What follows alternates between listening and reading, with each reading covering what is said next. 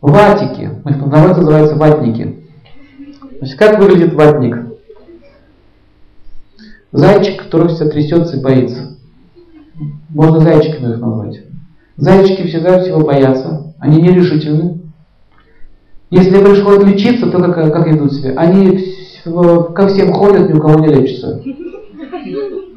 У них очень много э, лекарств открытых, но ничего не едят. То есть начали в этой таблетке новые лекарства. Они скачут с одного места в другое. И всегда сомневаются. Пишите, всегда сомневаюсь.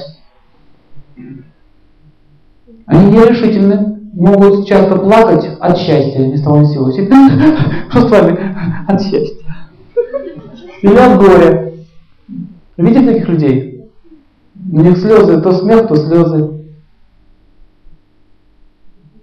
Они чаще всего худощавые, волосы тонкие, глаза маленькие, зубки маленькие, губки тоненькие, кожа тоненькая, венки видны. В общем, воздух. Ненавидит это сквозняк.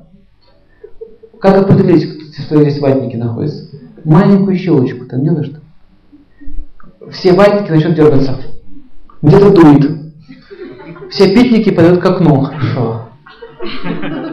Каха будет спать. Ясно? Меры. Как с ними вести себя? Надо всегда их э, уверять всегда и защищать. Я тебя люблю. Не верю. Я тебя люблю. Не верю. Я тебя люблю. Не верю. Люблю.